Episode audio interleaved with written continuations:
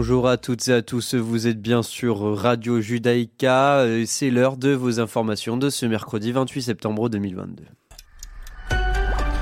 Selon les médias palestiniens, les troupes israéliennes ont encerclé ce matin une maison en Judée-Samarie appartenant à la famille d'un terroriste qui a perpétré une fusillade meurtrière à Tel Aviv au début de l'année. Des images publiées par les médias palestiniens ont montré de la fumée s'élevant euh, d'un bâtiment à Jenin alors que les troupes israéliennes aient tiré euh, des petits missiles sur euh, la maison dans la ville densément peuplée dans le cadre d'une tactique militaire connue sous le nom de Cocotte Minute. La maison appartiendrait à la famille de Raad Razem, le terroriste qui a ouvert le feu le 7 avril sur les clients du bar Ilka rue Dizengoff à Tel Aviv, faisant trois morts.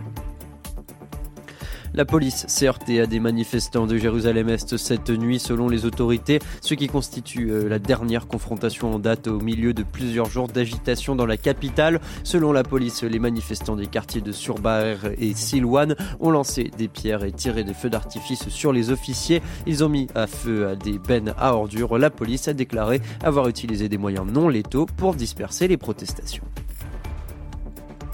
Au lendemain de vote d'annexion à la Russie organisé par Moscou dans quatre régions ukrainiennes en partie occupées, euh, scrutin largement dénoncé par la communauté internationale, la diplomatie ukrainienne a appelé aujourd'hui à une hausse significative de l'aide militaire occidentale. L'Ukraine appelle l'Union européenne, l'OTAN et le G7 à augmenter immédiatement et significativement la pression sur la Russie, notamment en imposant de nouvelles sanctions dures et en augmentant significativement l'aide militaire à l'Ukraine. C'est ce qu'a dit le ministère des Affaires étrangères en demandant des chars, des avions de combat de l'artillerie à longue portée, des systèmes de défense antiaérienne et antimissiles. Le ministère a également appelé tous les États et les organisations internationales à condamner les actions illégales du Kremlin dans les territoires temporairement occupés d'Ukraine.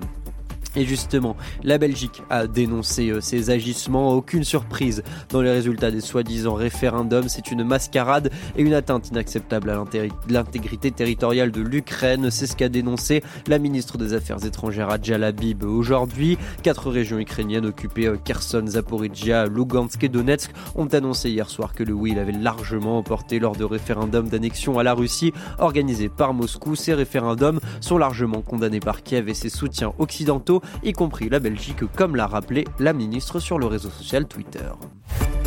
C'est la fin de ces informations. Je vous retrouve dans un peu moins d'une heure pour la suite de l'actualité sur Radio Judaïka. À tout à l'heure.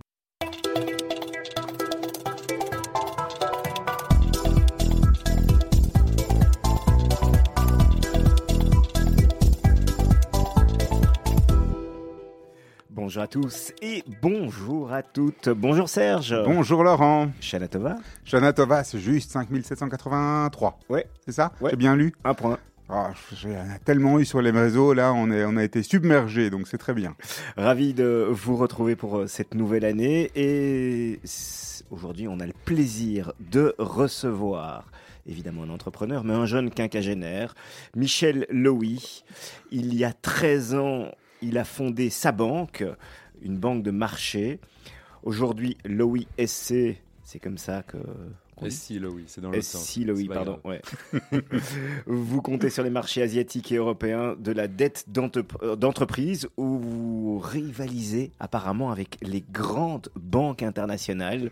Donc euh, on reçoit un banquier, un banquier nomade. Je peux, je peux vous présenter comme ça, banquier nomade? Ouais, ouais. Un peu partout. Vous étiez au, au départ à, à Hong Kong, c'est ça? On a fondé l'entreprise à Hong Kong au départ, effectivement. Alors on, va, euh, on a, on a l'habitude évidemment de, de, de- de plonger dans, dans l'histoire de nos invités, de- d'essayer d'un peu comprendre comment ils sont devenus les, les- les- nos invités, les personnes qu'on reçoit sur, sur Judaïka dans Mythe de Boss. Euh, comment, euh, ça a commencé où, Michel? Vous êtes né à Bruxelles, vous avez grandi ici euh, à Bruxelles? Donc je suis né à Bruxelles, j'ai grandi à Bruxelles, j'ai étudié à, à Bruxelles aussi, à la différence de, de- de- des ados euh, aujourd'hui. Euh, et puis ensuite, j'ai déménagé à Londres à 26 ans. ouais. avec, une, avec une activité, une vie communautaire ici euh, à Bruxelles ou pas spécialement? Ouais, ouais, ouais, bien sûr, euh, au Maccabi, à la Noire. Ah ben voilà, donc vous avez euh, participé à la vie, à la vie active. Dans la Étudié à. Bruxelles, euh, à l'ULB, à l'ULB. et puis après, vous commencez à bosser directement en Belgique alors, avant de partir à Londres. Directement en Belgique. J'ai passé trois ans euh, en Belgique à travailler ici. Voilà. Dans, dans quel euh, domaine déjà le... Non, j'ai rejoint un cabinet d'audit, donc j'avais décidé que continuer à étudier, c'était bien. Pourquoi vous vous dirigez vers des, des études d'ingénieur commercial? Qu'est-ce qui a, qui a dicté votre choix à l'époque? Vous vous souvenez? La vérité, c'est que euh, j'avais vu quelques films et que ça avait l'air excitant d'être banquier, d'être dans la finance et que c'était un bon moyen de faire de l'argent et de s'amuser. Et donc, vers 15-16 ans, je m'étais dit, bon, je vais faire ce lever. Parce que c'était associé au côté commercial, finance, quoi. Donc Ouais. déjà finance quand même, parce qu'il y en a Déjà beaucoup qui font, qui vont se lever en disant euh, commerce, business, je sais pas trop bien trop quoi. Non, là c'est finance. tout à fait. ouais. Donc déjà intéressé par la finance. Et après l'audit, l'audit aussi encore de la finance, de la compta plus, on va dire? Oui, enfin, j'ai pas fait de la compta chez eux très très longtemps. Au bout de quelques mois, ils m'ont mis sur les missions qui étaient un peu plus sympas. Corporate finance, un peu plus. Corporate finance, advisory, etc. Mais, euh, mais ouais, c'était, un bon moyen de, de parfaire une formation. Et alors après euh, Londres, Et après Londres, donc j'ai commencé à bosser à Londres. Et puis ensuite, je bossais pour un hedge fund à Londres, c'est quoi un hedge fund? Pour ceux qui un connaissent fonds pas d'investissement. Donc, ça veut euh, dire c'est des gens qui prennent de l'argent, euh, qui dit, à, à qui on peut donner de l'argent en tant qu'investisseur, qui vont dire on va investir cet argent de la meilleure manière possible et imaginable pour vous et vous faire rapporter, rapporter un, un bon retour. Ouais, en, en fait, en fait, l'histoire, l'histoire intéressante et où j'ai eu un gros coup de bol, c'est que le cabinet d'audit pour lequel je bossais avait revu, Arthur Anderson. voilà, avait revu la, la- la faillite de la banque Anip, qui était une banque d'emprunt belge à Anvers, etc., qui était tombée en faillite euh, vers euh, 95, un truc comme ça. Et donc moi, j'étais euh, euh, l'auditeur qui était censé revoir leur book. Et, et le fonds que j'ai rejoint euh, rachetait des créances de boîtes en faillite et des, des- des portefeuilles de créances. Et donc avait regardé le portefeuille de la banque Anip. Et donc vous, ils ont aimé le fait que vous connaissiez vachement bien ce dossier. Exactement. Exactement. Et c'est ce qui permet de- d'accéder facilement ou de rentrer facilement alors dans cette boîte à Londres, plus facilement. Beaucoup plus facilement, parce qu'à l'époque, franchement, euh, mon anglais était euh, archi nul. Et donc, euh, je me, je, me, je me demande encore comment ils ont fait pour me recruter. Sur les chiffres, uniquement sur les chiffres. Où ils ont se dit, on comprend rien, mais ça doit être très malin. mais euh, non, et donc je les ai rejoints en 96. Et puis ensuite, deuxième coup de bol, la, la crise asiatique euh, se passe en 97-98.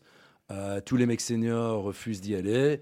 Et donc, il reste que moi, le plus jeune, pour y aller.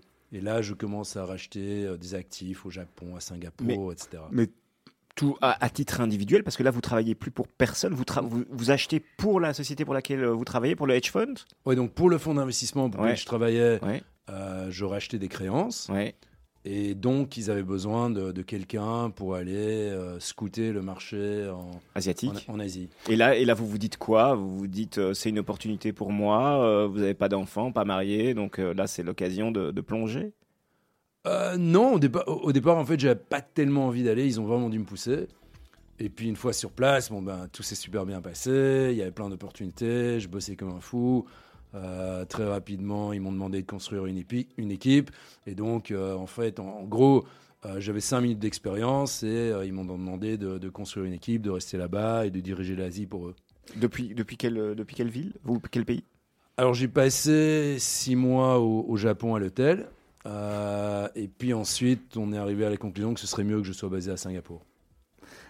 Quand on dit rachat de créances, pour les gens qui nous écoutent et qui ne Ouais. savent pas toujours bien ce que ça veut dire, c'est quoi en fait un rachat de créances? Alors c'est très simple. Euh, la banque euh, ING euh, prête 5 millions à Serge Bézère. J'aimerais, Euh, Serge Bézère a, a- a des difficultés à rembourser les 5 millions. Oui. Et donc, euh, ING se, se décide à se séparer de cette créance et, et la vend à Laurent pour 4 millions d'euros. Et ensuite, euh, bah, c'est Serge qui doit l'argent à Laurent. Toujours 5. Toujours 5, mais lui l'a racheté pour 4. Ouais, Voilà. donc, Donc, j'ai gagné un million. Enfin, si, si, Si je paye, rembourse- si je paye, mais c'est pas certain. C'est bien cette émission. Hein j'ai jamais été aussi bien Oui, payé en, quelques minutes. tu, hein. tu gagnes vite. Et le- mais euh, toute cette notion de, de rachat d'actifs et cette logique-là, elle vient d'une logique de gestion de risque, je pense. hein. C'est-à-dire que toutes les banques doivent avoir des portefeuilles qui sont équilibrés en termes de risque et donc tous les, toutes les positions sont en permanence. euh, on regarde où on est la gestion du risque de chaque, de chaque position pour que tout soit équilibré. C'est- deux choses. C'est en partie la gestion du risque et en partie pour la banque gérer son portefeuille de manière eff- efficiente. Ça veut dire que en fait, un, un- un gestionnaire, un, un investisseur comme moi, est parfois plus à même de gérer ses créances qu'une banque. Parce que moi, je peux la racheter de plusieurs banques. Et donc, et créer un portefeuille qui est plus gros. On est spécialisé dans cette activité-là. Dans Et- le recouvrement après derrière alors? C'est c'est- c'est une logique de recouvrement? Parce pas- que qu'est-ce qui fait que si je peux pas payer à vous, comment ça se fait que je pourrais payer à quelqu'un qui rachète la créance? Imaginons que, que, que tu peux pas me rembourser parce que je t'ai prêté 5 millions euh, sur, un, sur, un, sur, sur, sur ton business. Et que ton business a des problèmes de trésorerie. Et que ING se dit, moi, je veux plus mettre d'argent derrière, j'en ai marre. Mais moi, je peux revenir et dire, voilà, tu sais quoi, Serge, on va faire un business plan ensemble. On va un petit peu regarder ce qu'on peut faire, comment on peut, on peut, on peut améliorer les choses. Et, et moi, je vais mettre plus d'argent sur la table. Mais en, plus des créances, tu vas aussi me donner des participations dans ton business et de l'equity dans ton business. Et donc, on peut travailler ensemble à reconstruire les choses, ce qu'une banque traditionnelle va pas faire. Et sur quelle base vous, faites ce type de, rachat de créances? Parce que finalement, euh, vous analysez un bilan, mais vous, vous analysez souvent des situations difficiles d'entreprises qui vont pas bien. Donc, on investit sur les gens, on investit sur la technologie, on investit sur quoi finalement, euh, Michel? On investit surtout sur les actifs et sur les gens. Très peu sur la technologie, parce que la technologie, ça change tout le temps. Et, euh, et moi, je suis pas un grand spécialiste. Et, et ça, ça- ça évolue constamment. Donc, on, a- on investit sur base des actifs et de, de la qualité des gens qui, euh, qui gèrent ces actifs. Mais ça, c'est du feeling finalement, les gens. C'est- une perception, c'est euh, c'est de l'humain, heureusement, c'est bien. Mais c'est un. Voilà. Sur quelle base? c'est pas que du feeling, parce que, bien sûr, dans une rencontre, il y a du feeling.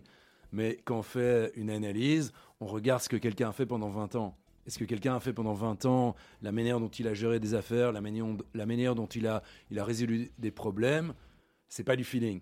C'est euh, c'est- c'est- c'est- c'est- c'est du réel. C'est concret. On, on- on revient un tout petit peu dans la chronologie de, de votre parcours, Michel Lowy. Donc, on est en Asie, vous, vous, vous, vous rachetez euh, des dettes. Euh, et là, on est en quelle année, plus ou moins?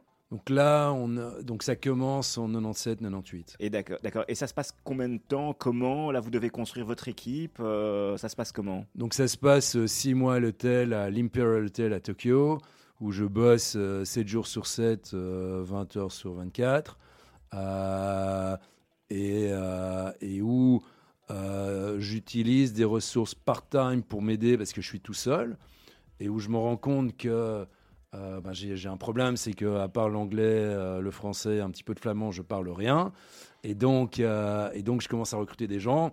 Et une des premières personnes que je recrute, c'est quelqu'un qui s'appelle Su Chen Lee, qui est mon associé depuis, euh, depuis 25 ans. Et qui est le d'où les lettres SI. euh, Donc, c'est, voilà, SI dans SI, le oui. Ouais. Et, et- et comment est-ce qu'on on- on- on se rend compte à un moment, parce que finalement, il y, a- il y a quand même une barrière, outre la barrière de la langue, il y a la barrière de la culture, comment est-ce qu'on arrive à un moment à identifier, tiens, avec toi, j'ai envie de construire euh, un projet professionnel? Comment ça se passe euh, en si peu de temps? Ouais, ça se passe pas en si peu de temps. C'est une relation qui, qui, qui évolue, où il a bossé pour moi pendant trois ans D'accord, euh, le à fonds d'investissement, Ouais. pendant dix ans dans la banque pour laquelle je travaillais, et puis au, au bout de 13 ans d'association, on se dit, OK, maintenant c'est le moment de, de lancer notre truc. Alors c'est important ce que vous dites. Donc euh, vous quittez le fonds d'investissement un moment euh, Comment Donc ça je se passe? quitte le fonds d'investissement en 99 Ouais. pour rejoindre une banque d'affaires euh, pour laquelle je, je- je- je- je monte la- exactement la même activité. Donc ils viennent vous chercher? Oui, enfin je les connaissais un petit peu de Londres et ils viennent me chercher parce qu'en fait eux veulent créer leur activité sur l'Asie. Ils savent, ils voient ce que j'ai fait de- pendant 2-3 ans pour le fonds et ils viennent avec des, des arguments euh, difficiles à refuser. Et là, ça dure combien de temps? Ça se passe euh, Qu'est-ce qu'est-ce que vous faisiez exactement la même chose? Exactement la même chose, sauf qu'ils me donnent un- un- un- une habilité d'investir qui est, qui, est, qui, est, qui est beaucoup plus importante. Ils me permettent de construire une très très grosse équipe. Et ensuite, pour eux, je passe 10 ans entre Singapour, Londres, New York et, et Hong Kong. Vous vivez quand même à travers euh, plus, vous survivez à plusieurs crises là aussi à des moments un peu compliqués, non? Parce qu'il y a euh, donc de 2000 à 2010, on a quand même eu euh, 2008 entre les deux. Oui, tout à fait. Mais, mais, mais, mais- et puis on a eu 2002, 2003, donc il y a- il y a eu plein de crises. Mais en fait, mon activité, euh, elle se porte en général mieux au Mieux. moment des crises. Parce qu'au moment des crises, au moment de, de, de, de- de panique, c'est à ce moment-là que les banques supportent les entrepreneurs, les entreprises beaucoup moins, et que mon capital, qui est un capital alternatif, euh, permet de, de- de- de donner une alternative euh, aux, ta- aux- aux- aux entreprises de taille moyenne pour se financer, quand les banques ne sont plus là pour les supporter. Et, et, et ensuite, il se passe quoi, Michel? Ça dure combien de temps avec euh, la banque, euh, cette histoire Exactement d'amour 10 ans. 10 ans? Et qu'est-ce qui se passe ensuite? C'est que d'une part, je, je suis de moins en moins motivé pour, euh, pour vivre dans un environnement un peu plus bureaucratique, que je trouve de moins en moins amusant. D'autre part, on se rend compte que justement en 2008-2009, euh, il y a plein d'opportunités pour nous et que c'est le moment de lancer son propre business. Et, euh, et tertio, euh, on n'a plus nécessairement envie d'être euh, rémunéré, rémunéré en action de la banque pour laquelle on a travaillé. Et donc, on a envie de faire son propre euh, projet. Et vous aviez euh, autour de vous, parce qu'on bon, on a, on a vite plongé dans votre, dans votre parcours professionnel, mais vous venez d'une famille d'entrepreneurs. euh, vous avez. euh, Oui, oui, on, peut- on, on peut dire ça. Mon père est diamantaire, donc il a, il a eu son propre business pendant longtemps. ouais. Et donc, ça vous a. Bah, vous avez... Les, les grands, les grands-parents tailleurs, donc c'est leur propre Ouais. business aussi. Et, et- et là, euh, ah, j'ai fait quelques petites recherches euh, pour préparer cette interview, mais il se passe un, un moment un peu charnière où on vous fait une proposition euh, au sein de la banque pour ouvrir d'autres bureaux, c'est ça, pour agrandir ou pour gérer des plus grosses équipes? Non, en, en- fait, ce qui se passe, c'est que, c'est que la- l'activité que j'ai développée pour la banque est une activité où j'ai aucune supervision, je peux faire ce que je veux moi-même et où on, est, protégé quelque part de la, bureaucratie environnante tant qu'on fait de l'argent. Et ensuite, euh, la banque m'approche, me dit voilà, on veut exporter ton, ton, ton DNA dans le reste de la banque. Et donc, on va te promouvoir euh, pour ce rôle important où tu te- vas te retrouver pas avec 60 personnes qui bossent pour toi, qui sont les 60 personnes que j'ai recrutées pendant Formées, 10 ans, ouais. formées, etc. Mais tu te retrouves avec 500 personnes pour toi. Et en fait, ça, quelque part, c'est un trigger pour moi de me dire j'ai pas du tout envie de faire ça. J'ai pas du tout envie de me retrouver. Mais c'est quand même une opportunité, parce qu'il faut, il faut quand même avoir. euh, euh, on est face à un choix où, où on vous propose le poste de. Je vais dire CEO, chef, patron euh, Ouais. d'une énorme division et, euh, et, un- et- et le saut dans le grand vide de, de créer son propre, pro- euh, son propre projet. Oui, tout à fait. Euh, Mais c'est le côté presque humain, c'est-à-dire que vous êtes de, de quelqu'un qui travaille avec des gens sur un marché, sur un- un- un- une activité, on devient gestionnaire en fait, manager, à des on- grosses on- équipes. On, on passe d'un- d'un- d'un- d'un- de- d'une position d'investisseur à une position de gestionnaire de gens et de gestionnaire de politique interne, ce qui m'excite euh, absolument pas. Est-ce que c'est ça c'est quelque chose qu'on retrouve dans beaucoup de boîtes, non? Vous qui avez dû en voir euh, beaucoup, cette logique de progression de carrière où un moment ou l'autre, comme si le Graal c'était le nombre de personnes pour lesquelles, enfin, qui travaillent, euh, qui travaillent pour vous, alors qu'en définitive on, on s'en fout. Ouais, non, tout à fait. C'est- C'est c'est- c'est effectivement le cas. Et je pense que dans, dans- dans tous les environnements, il y a un moment où on est promu et en fait, on fait les activités qui ne nous conviennent pas, qui ne nous amusent pas. Euh, et, et donc, les gens de qualité, souvent, se retrouvent quelque part sur des voies de garage parce qu'ils font des jobs qui ne sont pas le job qu'ils devraient faire. Il Mais c'est euh, c'est naturel. touche le, touche le seuil d'incompétence. C'est ce qu'on Ouais, dit dans voilà, les sociétés. On- pousse les gens jusqu'à ce qu'ils arrivent à leur niveau d'incompétence. Exactement. Michel Louis, on vous a demandé de le- faire le choix entre, euh, enfin, nous donner deux titres hum, de, de chansons qui, qui vous, qui, qui vous animent, qui vous plaît, qui vous accompagnent. Euh, Racontez-nous euh, Arem Meller, par exemple, qui était le premier, premier choix. Pourquoi ce choix? Parce que j'adore les chansons en hébreu, qu'en plus, ça, c'est une chanson qui nous met de bonne humeur. Et, euh, et voilà. Vous parlez hébreu maintenant, en plus de- des trois autres langues? Euh, mieux qu'avant, mais pas encore très bien. Ça arrivera, ça arrivera. On se retrouve dans quelques instants. C'est Mythe de Boss.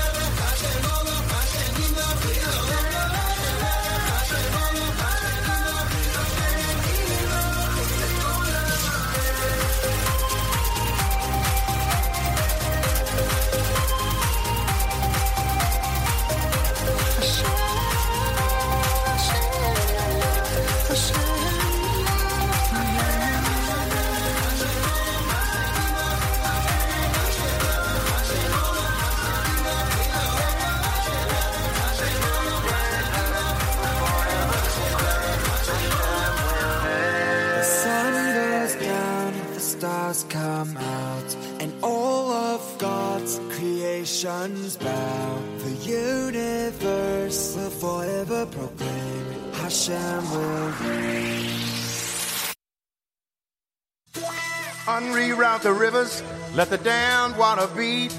There's some people down the way that's thirsty, so let the liquid spirit free. The people are thirsty because of man's unnatural hand.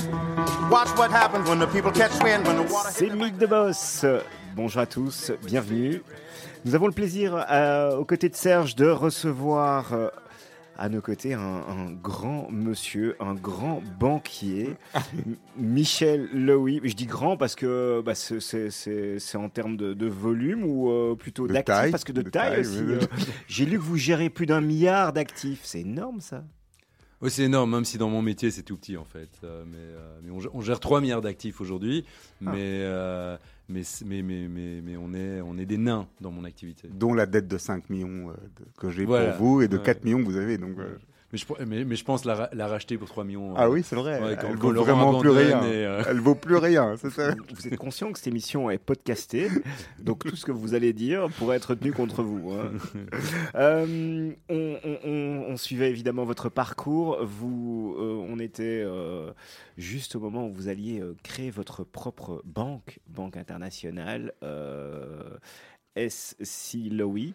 Euh, ça se passe comment ce, ce- ce- saut dans le grand vide? Parce que quand on vient d'une énorme banque où on vous propose de gérer 500 personnes et puis de se dire oh, finalement je vais faire la, la mienne euh, et je démarre de, enfin, de zéro quasi. euh, C'est euh, si ça c'est pas un saut d'entrepreneur, euh, alors j'y comprends plus rien. C'était effectivement très très dur au départ. Je me rappelle que, que, que pour la petite histoire, on pouvait même pas obtenir des cartes de crédit pour la boîte. Pour, euh, pour la- donc on, on, on voulait avoir des cartes Amex et Amex nous a dit ah oui, si, si vous mettez 100% de, de, de cash collatéral contre tout ce que vous dépensez. Donc non, c'était vraiment pas évident au début. On a plein de petites anecdotes comme ça. On, avait rach- on a racheté euh, le mobilier de d'un fonds qui fermait. On a, on a été chercher nous-mêmes les chaises, les bureaux qu'on a transportés. La start-up, la donc banque c'est un peu start-up.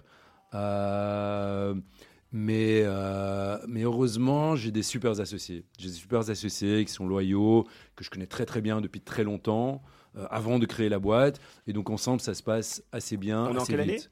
Donc là, on est en 2009. 2009. Et alors, est-ce que c'est au niveau justement euh, structurel, est-ce que c'est facile à ce moment-là de créer une banque? Parce qu'aujourd'hui, on sait que créer un document, un, un- un établissement de crédit, une banque, c'est quelque chose qui est très compliqué. Il faut passer à travers beaucoup de, de procédures et beaucoup d'administrations euh, en Europe, euh, partout. Euh, comment ça se passe à l'époque en Asie? Donc, alors au départ, on crée pas une banque. On crée un fonds d'investissement et on a racheté des banques et recapitalisé des banques ensuite. C'est quoi la différence entre les deux pour vous dans, dans, et, et- et C'est pour le législateur? C'est très simple. La banque, elle est financée par des dépôts de, de Kidam, alors que le fonds d'investissement, c'est des investisseurs institutionnels, des fonds de pension, etc., qui, euh, qui vous donnent de l'argent à gérer. Donc aujourd'hui, je peux avoir un compte chez SLOI. À pas l'époque, chez CLOI, mais, possible. mais, mais- mais dans les banques qu'on contrôle et qu'on gère. Donc euh, donc c'est ça la, la- la- la- la grosse différence. Donc vous créez un fonds d'investissement Ouais.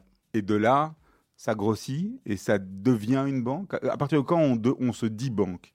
Alors, on- on- encore aujourd'hui, on n'est pas une banque. On est un fonds d'investissement et une société de, de- de- de gestion qui détient des participations euh, dans, des, des- dans des banques.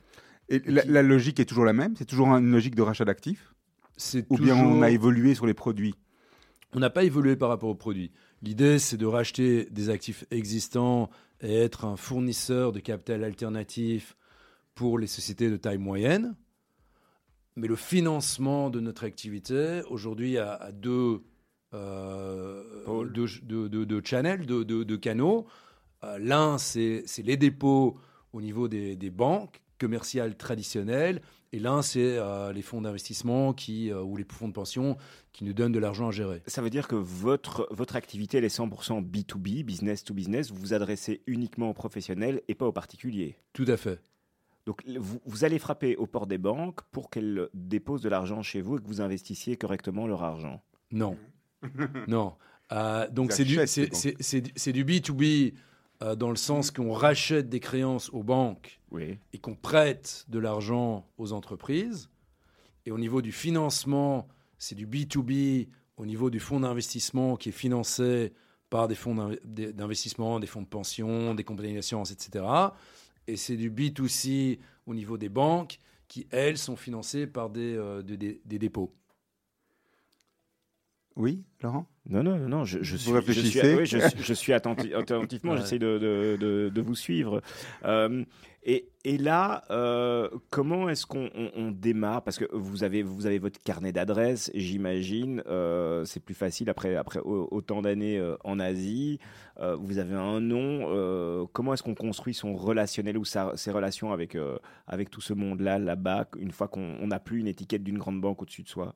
Bah, c'est amusant, effectivement, on a, on, a, on a un beau carnet d'adresses, et puis on va voir plein de gens.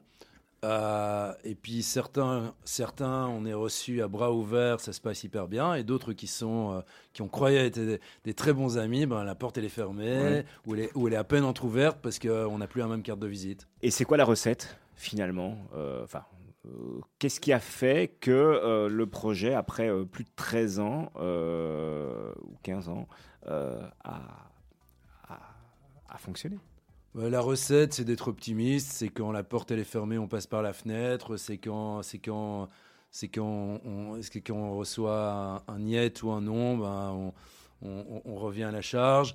Et, surtout d'avoir un, support, que ce soit à la maison ou avec les associés.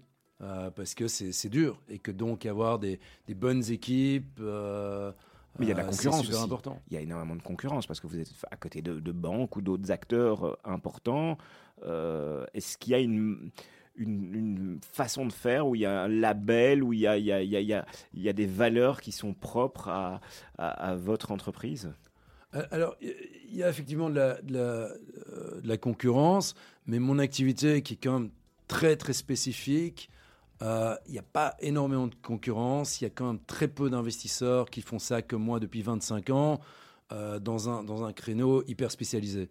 Et donc ça, c'est un des gros avantages aussi, c'est que bah, on, a confiance en nous, on sait que voilà, il y a très très peu de chances, très peu de, personnes sur la planète qui font notre activité et qui sont capables de le faire.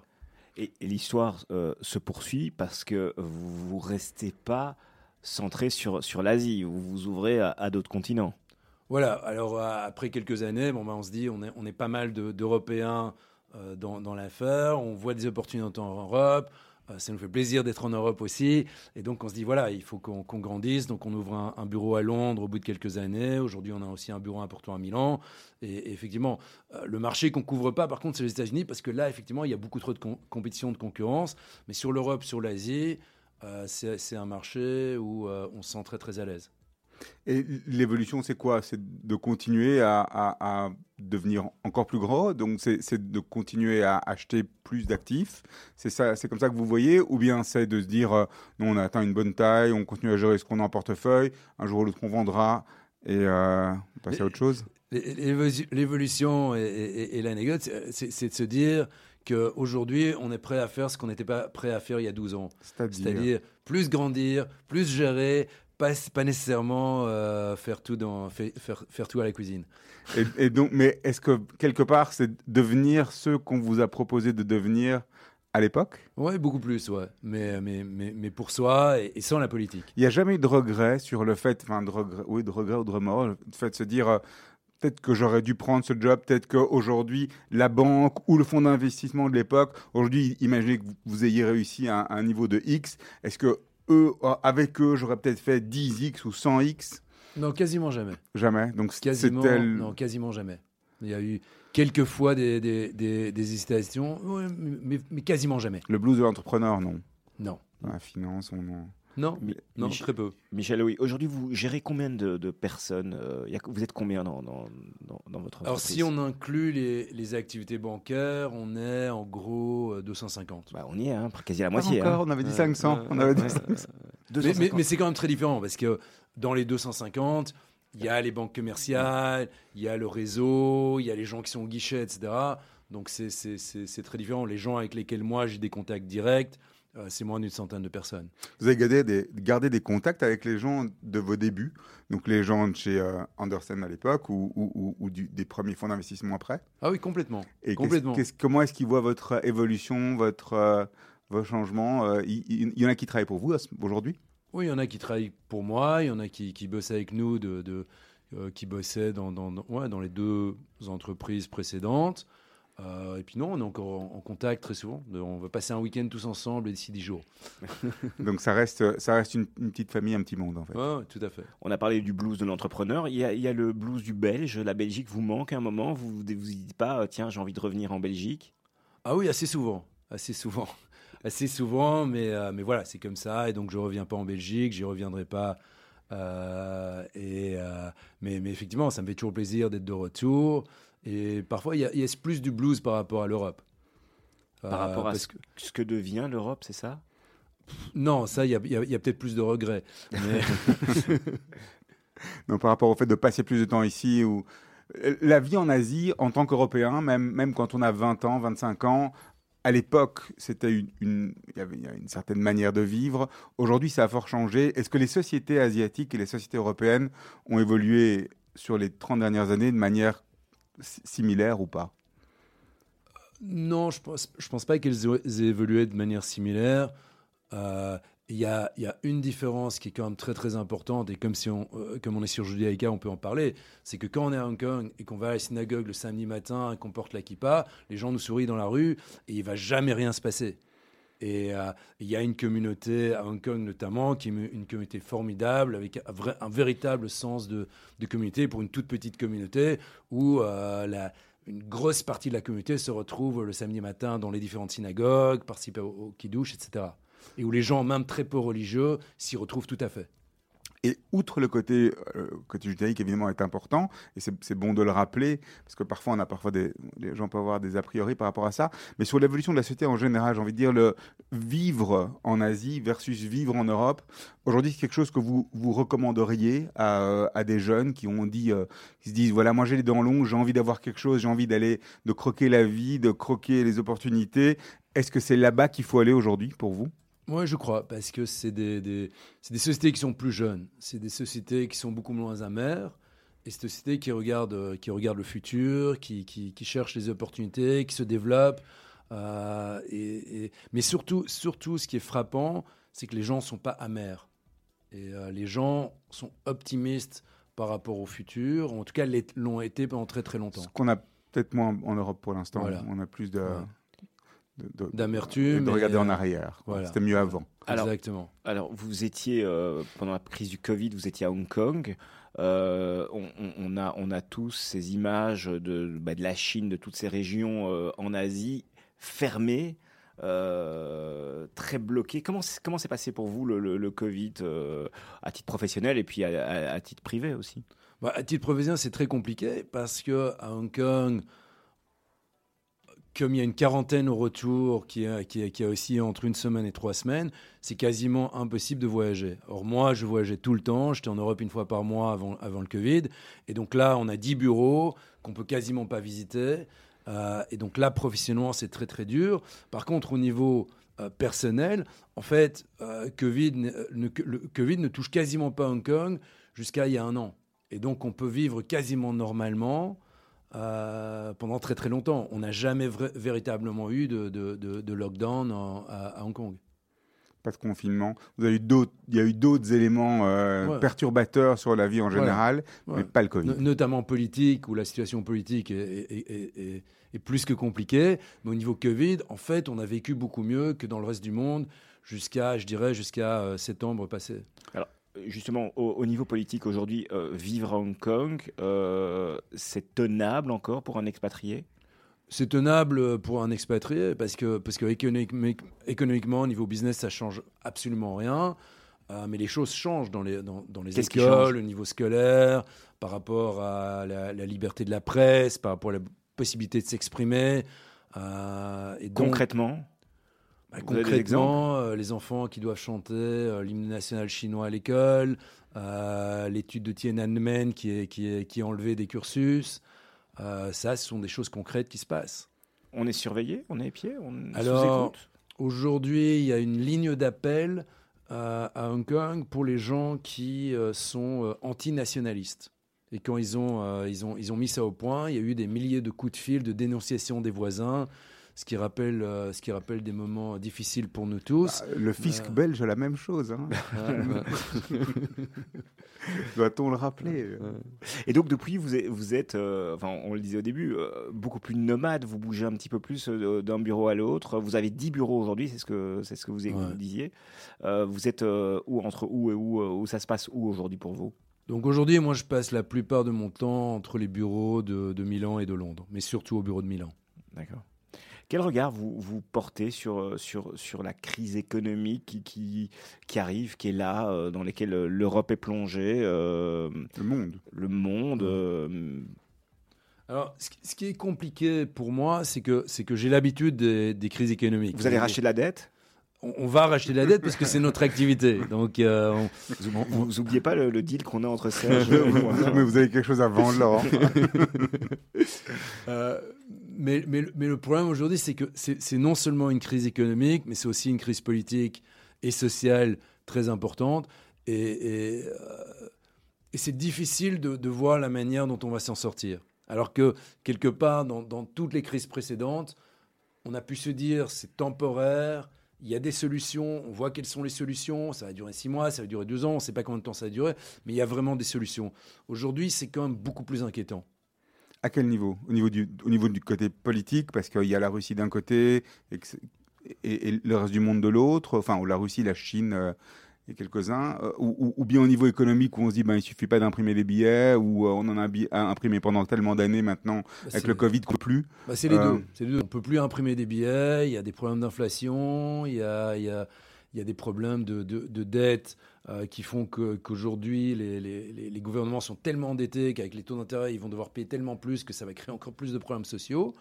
Euh, il y a évidemment les problèmes politiques, que, que ce soit le blocus sur Taïwan qui a lieu aujourd'hui, où, euh, où, il est difficile pour les exportateurs de sortir les choses. Il y a euh, Quelque part, les crises aujourd'hui, ou la crise actuelle, elle, elle est très concrète. Elle, se- elle rentre dans la vie des gens par rapport à, à- à- à- il y a quelques années où ceux qui étaient expulsés de chez eux étaient expulsés de chez eux aux États-Unis essentiellement, mais euh, avec les subprimes. Mais aujourd'hui, on a de nouveau quelque chose de très concret, c'est-à-dire que les gars qui n'arrivent pas à se chauffer, les familles qui n'arrivent pas à se chauffer, c'est une crise très concrète pour euh, où, où le, le- le prix euh, qui explose euh, avec l'inflation, c'est très concret. C'est ça la grande différence, c'est que ça, ça devient ça devient une vraie crise aujourd'hui par rapport à ce qu'on imaginait. Tout à fait. Et- donc, l'élection de, de, de, de- de- de populistes, comme on vient de le voir en Italie, avec euh, des, des- des fascistes à la tête de, de- de différents pays, et, euh, et- les conséquences encore plus aggravées qui, qui vont en découler. C'est des, des- des fausses bonnes, euh, les fausses, les fausses bonnes solutions en fait. Voilà. Alors, on, il y a- y a- on entend souvent dire, oui, qui dit crise dit opportunité. Euh, outre le fait de racheter de la dette, euh, parce que c'est votre cœur business, mais vous voyez d'autres opportunités arriver Est-ce qu'il va y avoir euh, voilà, des, nouveaux mouvements, des, des, des, tendances qui vont s'accélérer selon vous au niveau économique? Ou même peut-être au niveau de la société? Peut-être que vous avez un regard là-dessus aussi? J'ai un regard là-dessus, oui, un, regard inquiet. Et, ce qui est quelque part inquiétant, c'est qu'aujourd'hui, les changements s'accélèrent, que ce soit au niveau technologique, au niveau business, au niveau, au niveau, au, niveau personnel, au niveau politique. Et donc les, les changements s'accélèrent. Et ça veut dire qu'on a de plus en plus de mal à regarder dans sa boule de cristal et à, et, et à voir, euh, voir ce qui va changer, à comprendre ce qui va changer et à, à prendre des positions là-dessus. Donc la seule chose qu'on sait, c'est que les choses demain, elles vont être complètement différentes. Mais on ne sait pas dans quelle mesure. Ça veut, ça veut dire que vous voyez pas la lumière. On voit pas la lumière. Non, on voit pas la lumière. On est dans... C'est certain qu'on est dans le brouillard. Est-ce que euh, le, le- la crise justement qu'il y a avec euh, la Russie et l'Ukraine pour l'instant, en ayant vécu euh, à Hong Kong, euh, elle prend une autre dimension parce que Hong Kong, Taïwan, on, sait qu'on a la Chine à côté. Ça restait très théorique tout ça, encore une fois, jus- jusqu'à ce qu'on se rende compte que même à notre époque, on peut encore avoir une grande puissance qui se dit bah, je, vais, je aller taper sur le voisin. Il y a une différence énorme.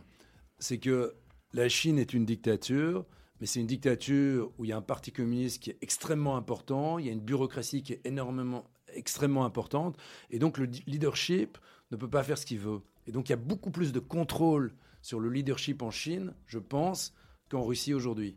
C'est marrant Et- parce qu'on a du mal à imaginer ça, on a du mal à, à concevoir ça parce qu'on se dit, ben, Poutine euh, fait ce qu'il veut évidemment, mais, mais, mais on, imagine aussi que euh, au niveau de la, Chine, c'est la, même chose. Non, je pense que c'est très différent. Il y a vraiment une, machine du Parti communiste en Chine qui est hyper puissante et cette machine-là, c'est un contrepoids par rapport au leadership, par rapport au gouvernement.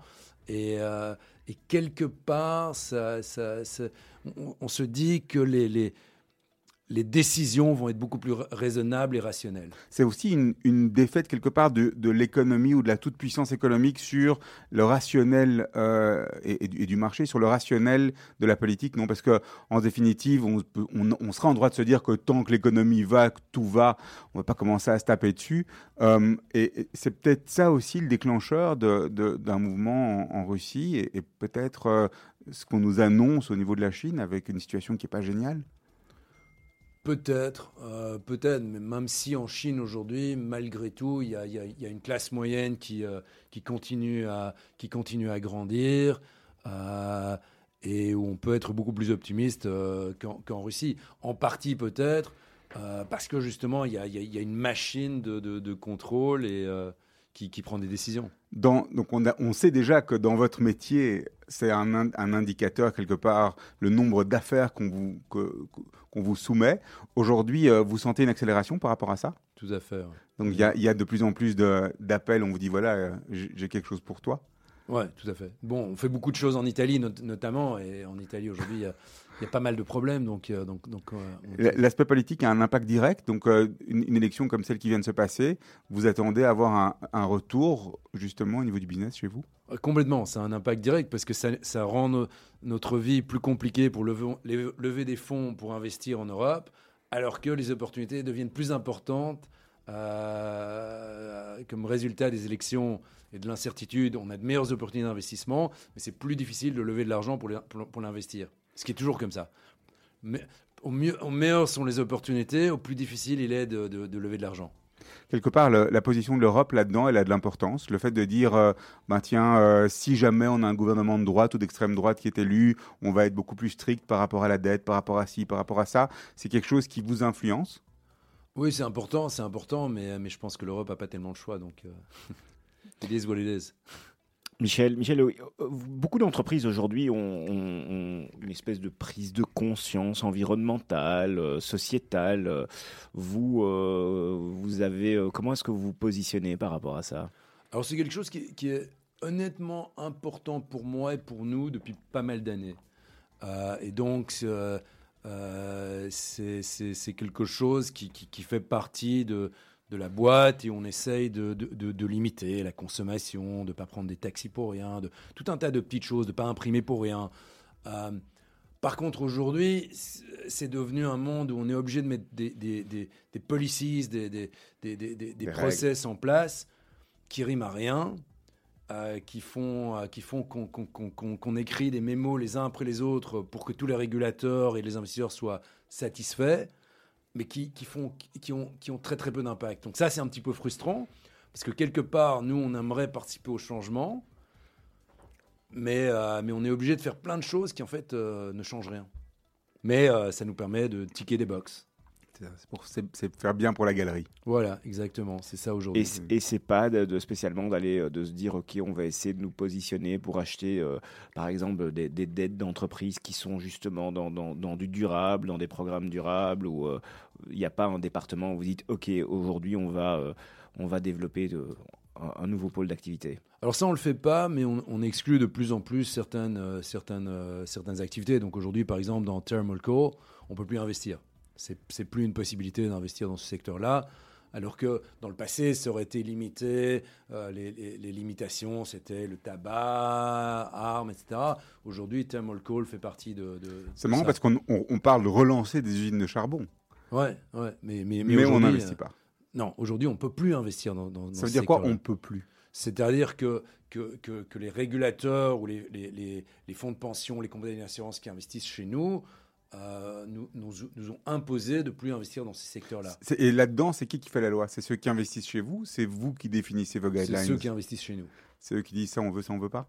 Exactement. Et donc on pourrait avoir un fonds alternatif qui n'investit que dans les armes, la drogue et le C'est- thermal coal. Hmm, Peut-être pas. Peut-être pas. Il n'y aurait pas, pas beaucoup de financement. Non, non, non, Est-ce que- non. est-ce que vous, vous qui voyez passer quand même beaucoup de projets, rencontrer beaucoup de gens, vous n'avez jamais eu envie de lancer une activité en parallèle, de, de, de- de rentrer dans d'autres projets en parallèle, d'être peut-être, de sortir un petit peu de votre casquette euh, financière ou bancaire? Ah, si, si, complètement, il faut avoir le temps. Donc, euh, donc, donc, un de mes rêves, comme je suis un passionné de basket, c'est de, c'est de racheter une équipe en Israël et de créer un programme où tous les gosses défavorisés pourraient jouer gratuitement du moment qu'ils étudient, etc.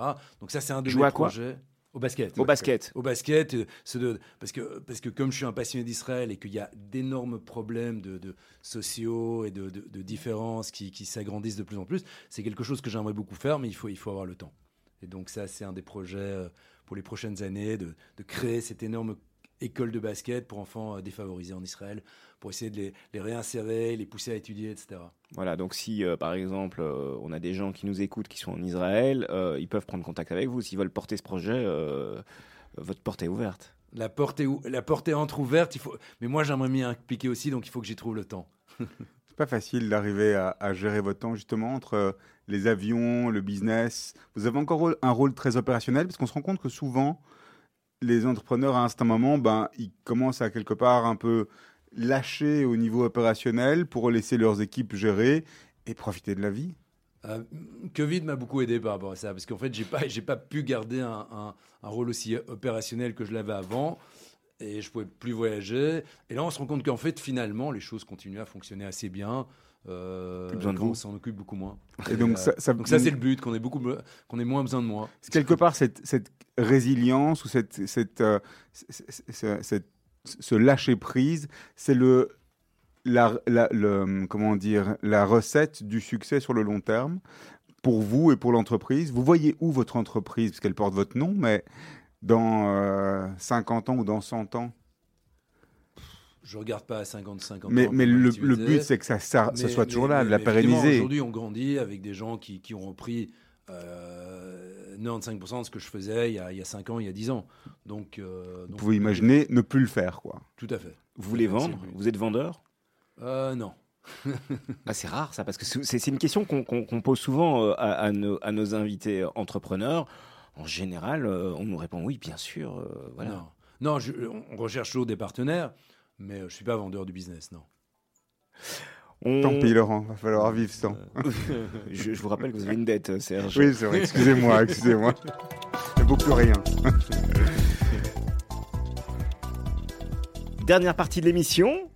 On vous pose des questions. euh, on a envie d'avoir des, des réponses assez courtes, bien qu'on peut, on peut un peu déborder évidemment s'il y a, s'il y a des, des réponses non pas satisfaisantes, mais euh, qui nous euh, titillent.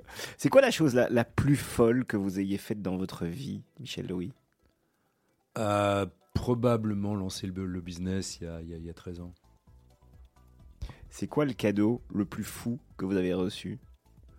Euh, le cadeau le plus fou, c'est un poster originel, original pardon, un de ceux qui, un des, un des seuls qui reste, de Zim, euh, qui faisait de la pub pour l'Alia avant, avant la naissance de l'État d'Israël.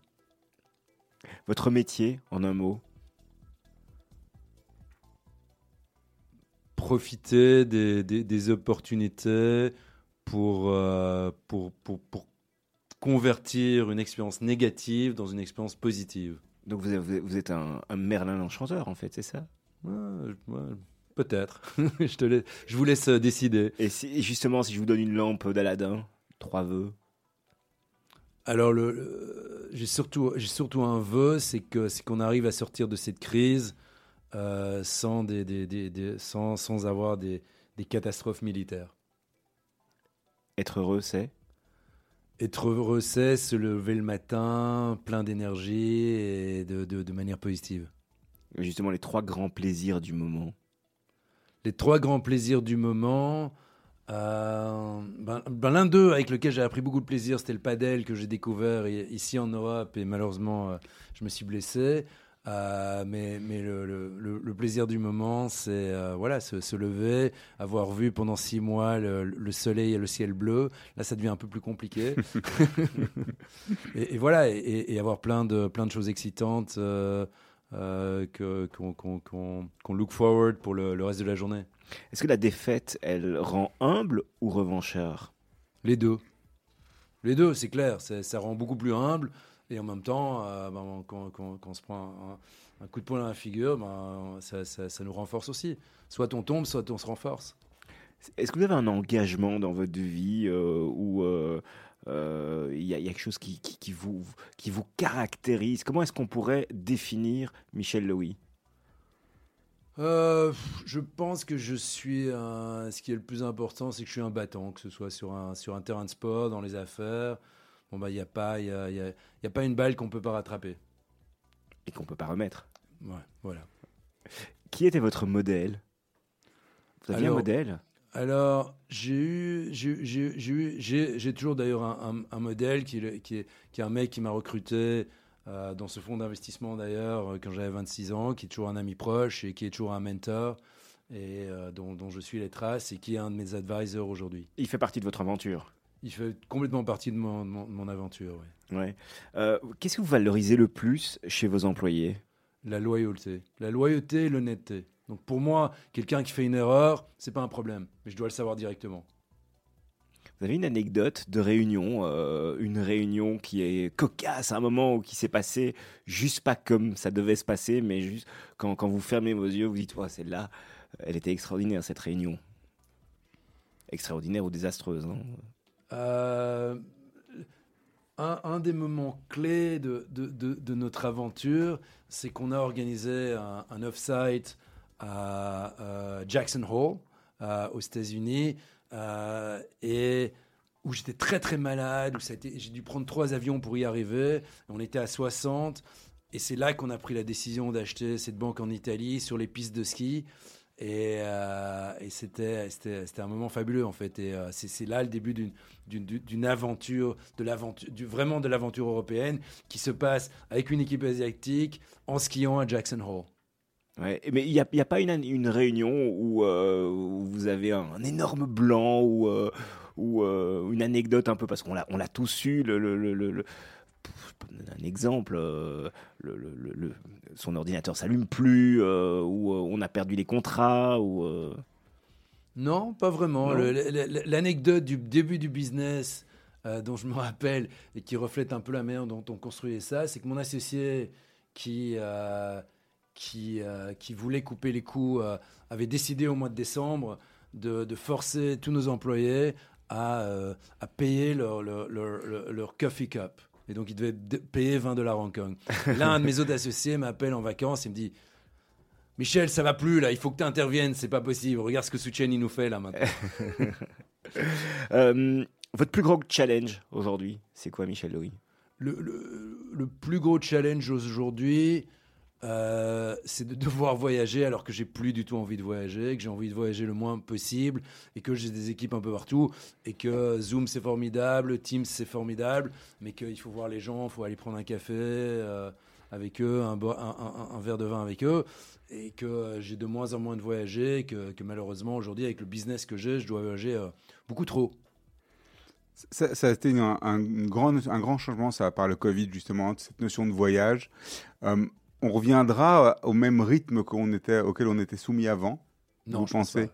Non, je pense pas. On, on- on se rend compte qu'il y a beaucoup de choses qu'on peut faire aujourd'hui. On- Plus on se efficacement. rend tous compte que, que voilà, il y, a- il y a plein de choses qu'on peut faire sans, sans visiter les gens. Mais, il faut, mais tous les quelques mois, il faut, il faut visiter les gens. Parce qu'il y a aussi des conversations, on sait très bien qu'on peut pas les avoir en face d'un écran. En tout cas, notre génération. Avant-dernière question, la dernière je la laisse euh, à Serge. Quelle question vous auriez aimé que je vous pose aujourd'hui ou on vous pose aujourd'hui qu'on vous a pas posé Tu- vous m'avez posé tellement de questions que, que, que, que je, je- je donne ma, ma langue au chat sur celle-là. Alors, moi, je viens avec ma dernière traditionnelle. Ouais. Quel est le conseil que vous auriez aimé qu'on vous donne à 20 ans et qu'on vous a pas donné? Le conseil que j'aurais aimé qu'on me donne, c'est vraiment me dire si tu te plantes, si tu fais des erreurs, c'est pas grave, c'est une super opportunité d'apprendre. N'aie pas peur de te planter. Euh, et euh, c'est comme ça qu'on apprend. Mais si tu te plantes, t'en parles aux autres. Tu, tu travailles avec l'équipe, mais c'est des- c'est c'est en se plantant, en faisant des erreurs que- que- qu'on apprend. Michel Louis, merci d'avoir été avec nous. Avec plaisir. Merci d'avoir pris l'avion de si loin pour, euh, pour l'émission. On est flattés. Avec grand plaisir. Serge, euh, vous ne retrouverez pas euh, la semaine prochaine euh, Je ne sais pas, il n'y a personne. Il n'y aura pense, hein. personne, évidemment. C'est Yom Kippour. Kippour. On se retrouve euh, avec euh, Olivier dans 15 jours. Ouais. D'i- Pas, D'ici là. pas moi non plus, je pense. Ah mais- non, ça sera moi. Gmar Hatimatova, bonne fin d'après-midi. À bientôt. À bientôt.